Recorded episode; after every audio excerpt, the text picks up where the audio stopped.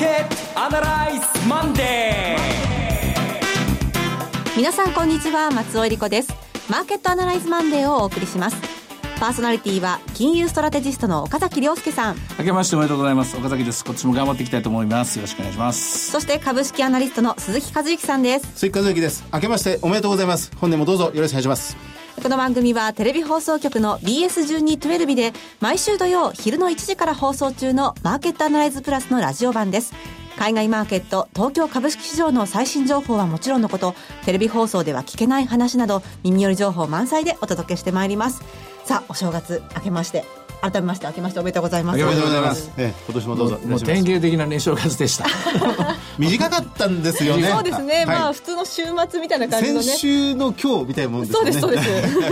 はい、まあ本当あの直前まで本書いてたりしてですね、えー、もうもう今年のお正月はもう休みほうけてやれと思って本当に休みほうけました。寝てばかりいて酒ばかり飲んで テレビつけて本読んでてそういう感じでしたね、えー、今日からまあスタートです。今頭切り替えてあの始めようとざーっとデータ読んでたんですけどいきなり500円安。ちょっと今面食らってるんですけどね。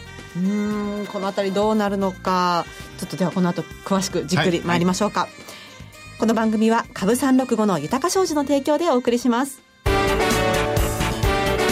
今週のストラテジーこのコーナーでは今週の展望についてお話しいただきます。お正月っていうちょっとこうボーダーライン超えちゃったんでなんか違う相場が始まったような気がしてるんだけども、はい、現実にはやっぱり先週からの、先週の海外からの延長線上に今日はあるなっていう、そこであの頭を切り替えた頭をもう一回元に戻さなきゃいけないところだと思うんですね。はい、で、先週の相場っていうのはどういう相場だったかというと、まあ、東美の一新とかっていう掛け声もあったかもしれませんが、1万9000円になんとか乗せて戻ったんだけども、1万9000円がやっぱり重かったのかなっていう、そういう印象残ったと思います。あの、2万円が本当にショートステイだったのと同じように1万9000円がショートステイになるんじゃないかなと思って、えー、不安な幕開けをした今日第8回。うん、入ってきたニュースが、とりあえず、二つぐらいですかね、中国の PMI 民間部門ですよね。はい。50が終わってたということ。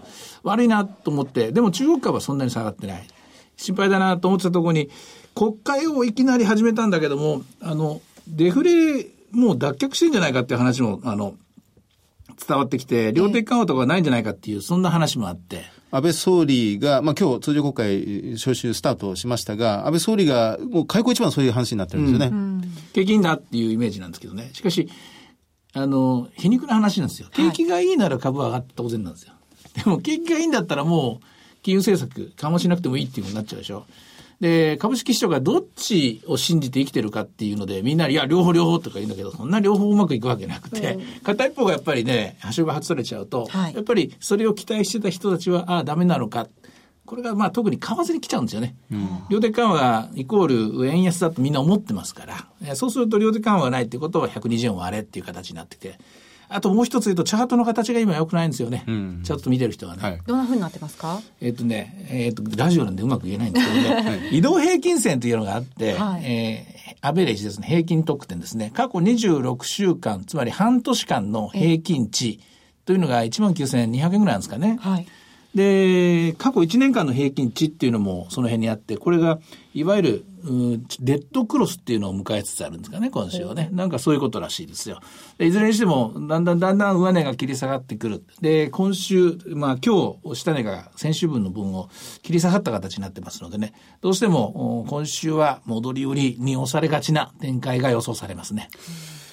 第8回です。うん、第8回の日の1日の上下、えー、株価というのは、まあ、他の365日、まあ、250日間の立ち会い日数の1日ではないんですよね。うん、第8回の動きというのは結構重要で、えー、この日の動きが、まあ、先行きを結構占ったりなんかするんですが、確かに、まあ、出だし安いだろうなというふうには思っていたんですが、はい、全引けで日経金、これ480円安。はい、492円安。あ、492円安というところまで来てますが、はい、今日のこの下げの要因っていうのは、うん、この、やはり、まあ、ちょっと考えると、やっぱ今年相当厳しい年になりそうだなという動きを暗示しているような気がしてならないんですが。うんですね。まあ、ただ、あの、松尾さんは覚えてないと思いますけど、去年は、こうやって今年はダメだなと思ったらいきなりひっくり返るんですよ。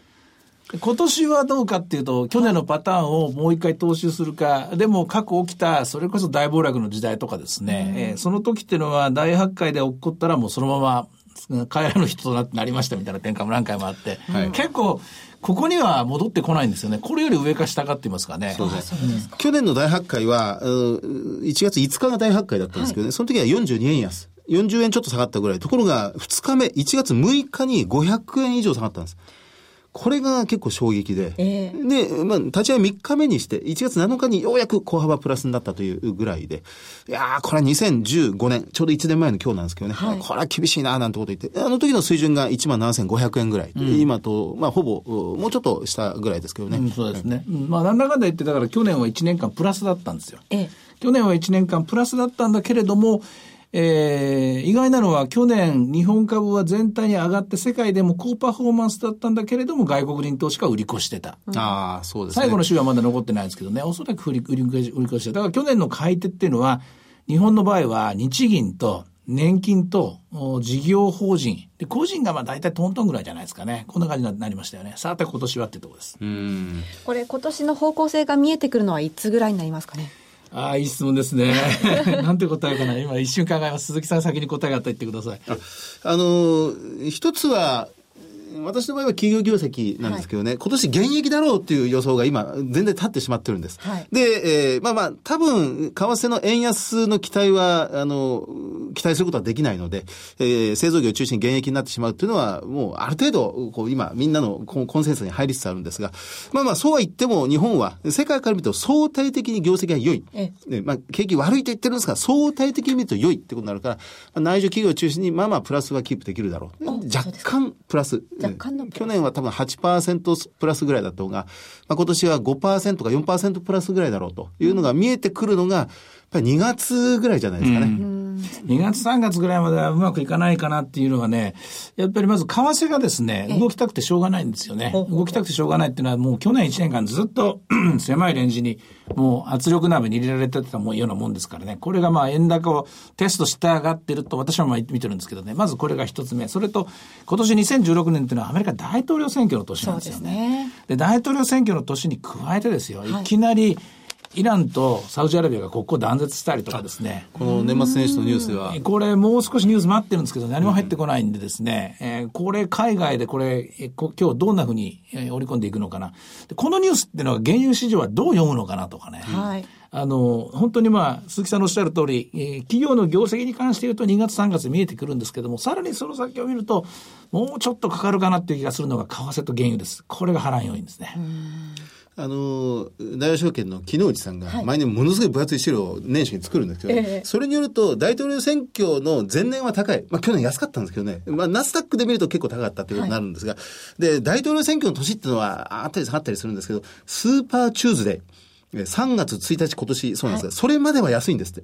えーあの、大統領選挙の年のスーパーチューズデーまでは気をつけろっていう、やっぱりこれもジンクスなんですけどね。鈴木さんと同じように2月末、それして3月ぐらい3月ぐらいっていうことになるんですかね。私はもうちょっとかかると思いますけどね。そうですか。前半はなかなか厳しい時代が続いて、えー厳しい時代の中での、それを前提とした対応が望まれる。まあ、今週もいきなりそんな風に始まりましたけども、まあ、去年の後半のところで勢いに任せて、東美の一心期待で買っちゃった人は、これ苦しいですね。戻るっていかないかん。これは最初からいきなり辛い戦いですけども、はいここは、えー一回ふんどし締め直してって言いますかね。もう、もう早くも。もう早くもいきなりね、あんまり重荷を背負ってですね、スタートって良くないですからね。できるだけフラットに入りたいですね。そうですか。あのーもう一ついいですか、あの、今週末、早速アメリカの雇用統計が出てくるんです。で、アメリカはその前に ISM の製造業景況感指数なんかも出てきますんで、アメリカ、アメリカの、まあ、景気、および FRB の金融政策、これに関してはどうでしょうね？えっとですね、まあ、とにかく去年の12月16日にですね、利上げを行って、その利上げが正しかったのかどうかというのをテストする時間に入ってきたんですよね。ですから、この雇用統計も20万人なきゃダメですよ。20万人なないと、あの、え利上げが間違ってたのかっていう見方になります。利上げが間違ってたということは、あしばらくの間利上げがないということになります。しばらくの間利上げがないっていうのは、なんか株にしてみたらいい話のように聞こえるかもしれませんけども、為替市場にしてみたらこれはもうドル高続かないというメッセージになりますから、つまり円高が進むということですから、日本株にはマイナス。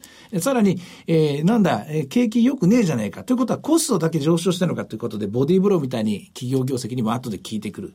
えー、そういう意味では、えー、っと、一番近い情データで言うとですね、中古住宅販売11月がよくなかったんですね。うんうん、あれも足を今引っ張ってますね。あとね、個別の話ではね、まだ調べきったわけじゃないんですけども、アップルの株価が冴えないですよね。週えー、先 昨年末に2%ぐらいどんと下がってますんで、うん、えー、それが年末揺さぶりましたね。そうなんですね。アップルってのは、アップルを頂上にいただいた大企業群になってますからね。はい、日本でもアップルの部品を作っているところ、去年の年末からさえなかったんですよね。今日の展開というか、あの、今月の展開すごく気になるところです。うん、で、アップルの話でもありましたけども、日本でも今週は小売業の決算あるんですよね。はい、あの、早速出てきます。水曜日の ABC マート、4都市ホールディングス、木曜日のセバンダイホールディングス、良品計画、このあたりが出てきますが、第2四半期で、えー、例年ほど通年の、はい、通年の業績の情報修正はなかったんですね。情報でも下方でもいいんですが、修正してなかった。第三四半期の決算で、えー、まあ、どっちか情報修正、下方修正出してくるだろうと見られてるんですが、まあ、それだけ先行き不透明ってことなんですけどね。はい、出して来ないかもまたしないんですね。うん、ABC と、あの、セブンアイっていうのは、まあ、好調だと思います。はい、あの、ヨンドシホールディングスか。あれ面白いですよね。あの、クリスマスどうなったかっていう、クリスマスに向けてどうなっていくのかっていう。はい、まあ、あの、要するに、一番大事なのはこれ、あの、変動率で、あの、結構我々の年代とか年配の人たちっていうのは、あんまり毎年毎年、季節季節ってそんなに消費って変動しないんですけど、変動するのは若者たちなんですよね。うん、若者たちが動くかどうか。で、そういう意味では、まあ、あの、この4都市ホールディングとかですね、こういったこう、いわばエッジなんですけどね、そういった部分のところの、こう、えー、企業業績がどうなってるかっていうのを、今年はちょっと私そういうところも注目していきたいと思っています。はい。えー、では、株365の動きどうでしょうか？はい。えー、はい、どうぞ。えー、っとですね、あすみません、えー、今、あ出します。えー、すすぐ出ます。あで、出ました。はい。はい、こちらです。あ現在527円ですね。今日は高いところ955円までいったんですが、今が、今がやっぱり安値近辺ですね。これ、これは鈴木さん、これ30分足ですか、これ？こ 5, 分足です。5分足。5分足で見ると、ずっとこれ、売り物が出てますね、これ途中から。えー、今日の10時ぐらいからですかね。はい、ほとんど戻すことのないまま、今449円まで打ち込まれてますね。これ、午後どうなっちゃうんですかね。まあ、とりあえず大きな売り物が、注文が来てたんでしょう。で、5番がまだ始まっていません。5番になると今度はヨーロッパ勢の注文が入ってきます。ええー、そういう意味では、これ18,500円という節目を割ってきましたので、えー、ちょっと今データを戻してですね、どれぐらいのレベルまで戻落ちていくのかなっていうところで、11月の水準まで落ちてる可能性がありますので、見といた方がいいと思いますね。はい、過去の、過去の、この安値ですね。はい。えさて、いろいろ展望していただきました。今週末には土曜昼の1時から BS1212 で放送しているマーケットアナライズプラスもぜひご覧ください。また、Facebook でも随時分析レポートします。以上、今週のストラテジーでした。マーケットアナライズマンデーそれではここで、株365の豊か商事からのセミナー情報をお伝えします。最初は鈴木さん、鎌田さんが登壇されるセミナーです。はい1月23日、大阪は梅田で資産運用セミナー in 大阪が開催されます。12時半会場、午後1時開演です。当日は第1部で和田仁さんの為替セミナー、辛抱の羊から大騒ぎの猿へと題した講演があります。第2部では鈴木さん、鎌田さんによるリアルマーケットアナライズの名物コーナー、かますずトークが開催されます。題して、かますずトーク in 大阪2016年の注目銘柄実践です。さて、鈴木さん、かますずトークで新年幕開けとなりますけれども。はい、あの、で、出だし、大発会こんなふうに下げてますが、やっぱり1年を通して、本当にこの個別の銘柄で大きく変貌する銘柄って必ずあると思うんですよね。はい、それを鎌さんともうみっちり綿密に選んでいきたいなと思います。はい。会場は JR 大阪駅、阪急、地下鉄御堂筋線梅田駅にあります OX 梅田ビル新館5階 CB 北梅田研修センター506です。こちらのセミナーへのお申し込み連絡先は、豊か商事大阪支店、フリーコール0120-441-377、0120-441-377。受付時間は土日祝日を除く9時から午後8時となっています。次に岡崎さんが登壇するセミナー2つご紹介します。まず1月23日土曜日です。埼玉は大宮で豊か商事資産運用セミナー in 大宮が開催されます。12時半会場午後1時開演です。第1部は若林 FX アソシエイツ代表取締役河合美智子さんによるご講演。第2部では岡崎さんが株式をテーマに講演します。そして最後には、岡崎さんと東京金融取引所営業担当者による特別セッション、クリック株365の概要と特徴、高金利通貨トルコリラの魅力についてがございます。会場は、大宮駅東口、徒歩4分、TKP 大宮ビジネスセンターホール2です。ご応募のご連絡先は、豊か商事埼玉支店、フリーコール0120-997-524、0120-997-524、受付時間は土日祝日を除く9時から午後8時です。そして、大宮セミナーの1週間後、宇都宮で、豊か商事資産運用セミナー in 宇都宮が開催されます。1月30日土曜日、12時半会場、午後1時開演です。第1部では岡崎さんが株式をテーマにご講演され、第2部では遠蔵こと田代岳さんによる為替セミナーが開催されます。さあ、岡崎さんは1月は大宮、宇都宮で豊か商事セミナーですね。いや、もうこれ体が2つあったら、鈴木さんと鎌田さんのところに割り込んでって大阪でですね、それ違うならその銘柄の方がいいんじゃないのとかなんかやってみたいところなんですけども、そうもいかない。はい、まあ、というのは今年結構掘り出し物の銘柄出てくると思うんですよね。うん、この1月波乱の幕開けですからね、やっぱり、えー、まあ、理由もなくと言いますかね、何も業績悪くなってないのに安くなる銘柄も出てきますから、そういうのを拾いたい1年になると思うんですが、はい、でもまあ、私は一応ですね、宇都宮、それからその前の大宮では、まず全体像をですね、皆さんにちょっと、えー、ご披露したいと思います。えー、今年の、そうですね、今見えてるのは、とりあえず前半戦。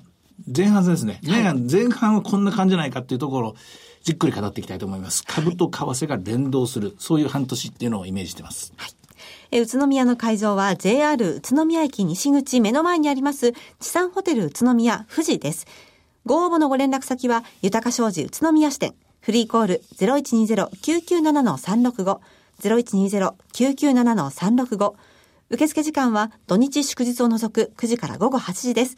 株式と為替のお話両方聞けるセミナーとなっています。え宇都宮、栃木の方はもちろん北関東の皆様もふるってご応募ください。以上、株365の豊か商事からセミナー情報でした。続きまして、毎週土曜日午後1時から放映中の BS1212 マーケットアナライズプラスからのセミナー情報です。3つのセミナーをご紹介します。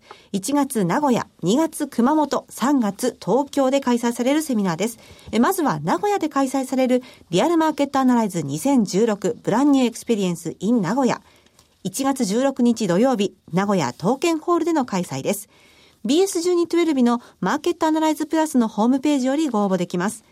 BS1212 マーケットアナライズを検索していただきまして、番組ホームページからリアルマーケットアナライズの応募フォームにご記入いただくか、お電話でご応募ください。電話番号は0120-975-724、0120-975-724です。締め切りは明日の1月5日です。ラジオが終わりましたらすぐご応募ください。そして九州は熊本でのセミナーです。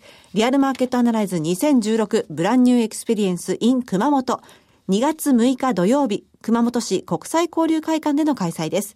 こちらも番組ホームページからリアルマーケットアナライズの応募フォームにご記入いただくか、お電話でご応募ください。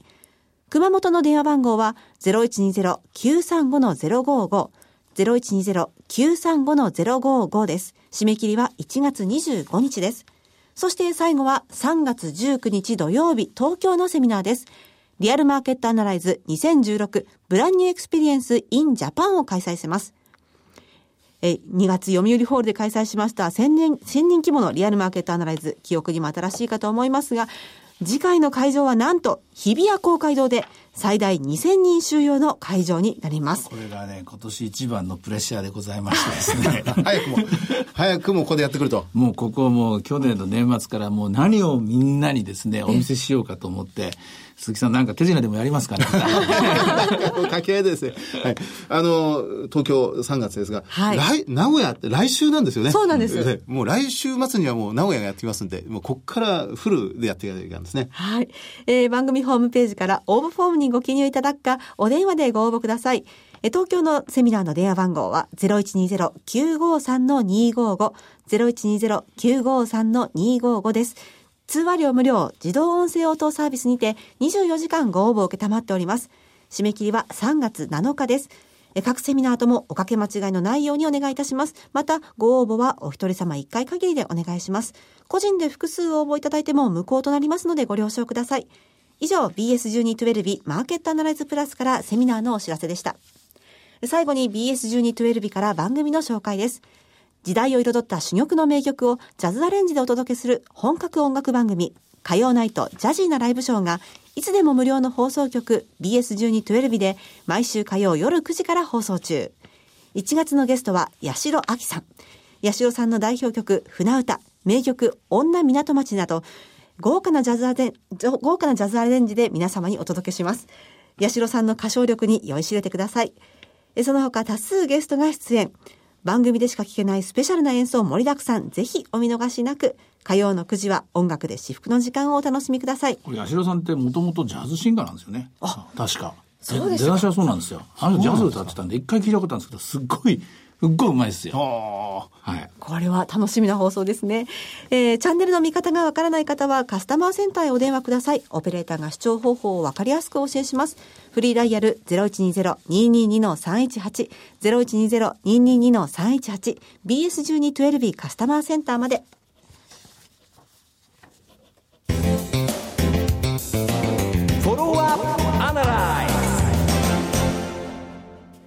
えさて、このコーナーでは先週、先週ですね、えー、25日になりますか。年をまたそんな前でしたね。はい。はい BS1212 マーケットアナライズプラスについて振り返ります。あのーそ番組とはまた少しね、ね年初にあたって、はい。岡崎さんに、まあ、改めてこう質問なんですけど、ええ。そ 株と為替が相当連動するって先ほど、はいはいはい。あの夜間取引なんです、え株式の場合、現物株が午前午後3時で大体終わってしまうんで、その後ぐるーっと株365も、それから日経225先物も夜間で取引されてますよね。こう夜間取引の考え方、私なんかは、ほとんどあまり実は真面目に見てなかったりなんかするんですが、どのように取り組んだり考えたりしたらいいですか？えっと、株も為替も連動してるように見えて連動しないところもあったりとか、それぞれチャートポイントが違う。チャートポイントっていうのはまあ一種の通点、そこをつっつかれると痛いとかですね、くすぐったいとかいうようなポイントなんですけどね。それがやっぱり微妙に違うわけですよ。例えば、株の方は全然へっちゃらな、まあ450円平気だな、別に上がるも下がるもしないなって言ってる時に、為替だけが例えば119円の40切りましたとか30切りましたっていう、あの、通点、ポイントオブノーリターンですね。ここのところもう戻らないところ行っちゃうと、株なんかは、え、何が起きたの？何が起きたの？って言ってる間に引っ張られて売られてったり、あるいは逆に引っ張られて買われてったりする。まあ、これが起きやすいのが夜なんですよね。ですから、あの、夜間取引のまず基本は、今日何が経済指標がある、誰が喋るっていうことも大事なんですけども、えーせめてまあ、ここ1週間、1ヶ月のそれぞれの、えープライスを一応チェックしておいて、今危ないのはどっちなんだろうなと、株が危ないのかな、為替が危ないのかな、それを見た上でですね、ひとまず、マーケットを見てもらう。あるいはぐっすり寝ちゃう。どっちかだと思いますけどね。もう一晩中ざーっとこう目を皿にして起きてなくちゃならないってわけではないんですね。ないと思います。両方ともですね、どちらかというと、まあ、ちょうどいい、それと、それこそゴールディ、ゴールディロックスなですね、ポイントにいるときはもう別に見なくていいと思うんですけども、まあ、動き出して、で、どちらかがまあ先にえー崖っぷちに行ったら、その崖っぷちに行ってる方を見といた方がいいですよね。さあ2016年も始まりましたで第100回ちょっと下げて始まっていますけれども今日はどうなるのかそのあたりもじっくり見ていただきいただきたいと思います、はいさてマーケットアナライズマンデーはそろそろお別れの時間になりました。ここまでのお話は岡崎亮介と、追加随記と。そして松尾恵理子でお送りしました。それでは今日はこの辺で失礼いたします。さようなら。この番組は株365の豊か商事の提供でお送りしました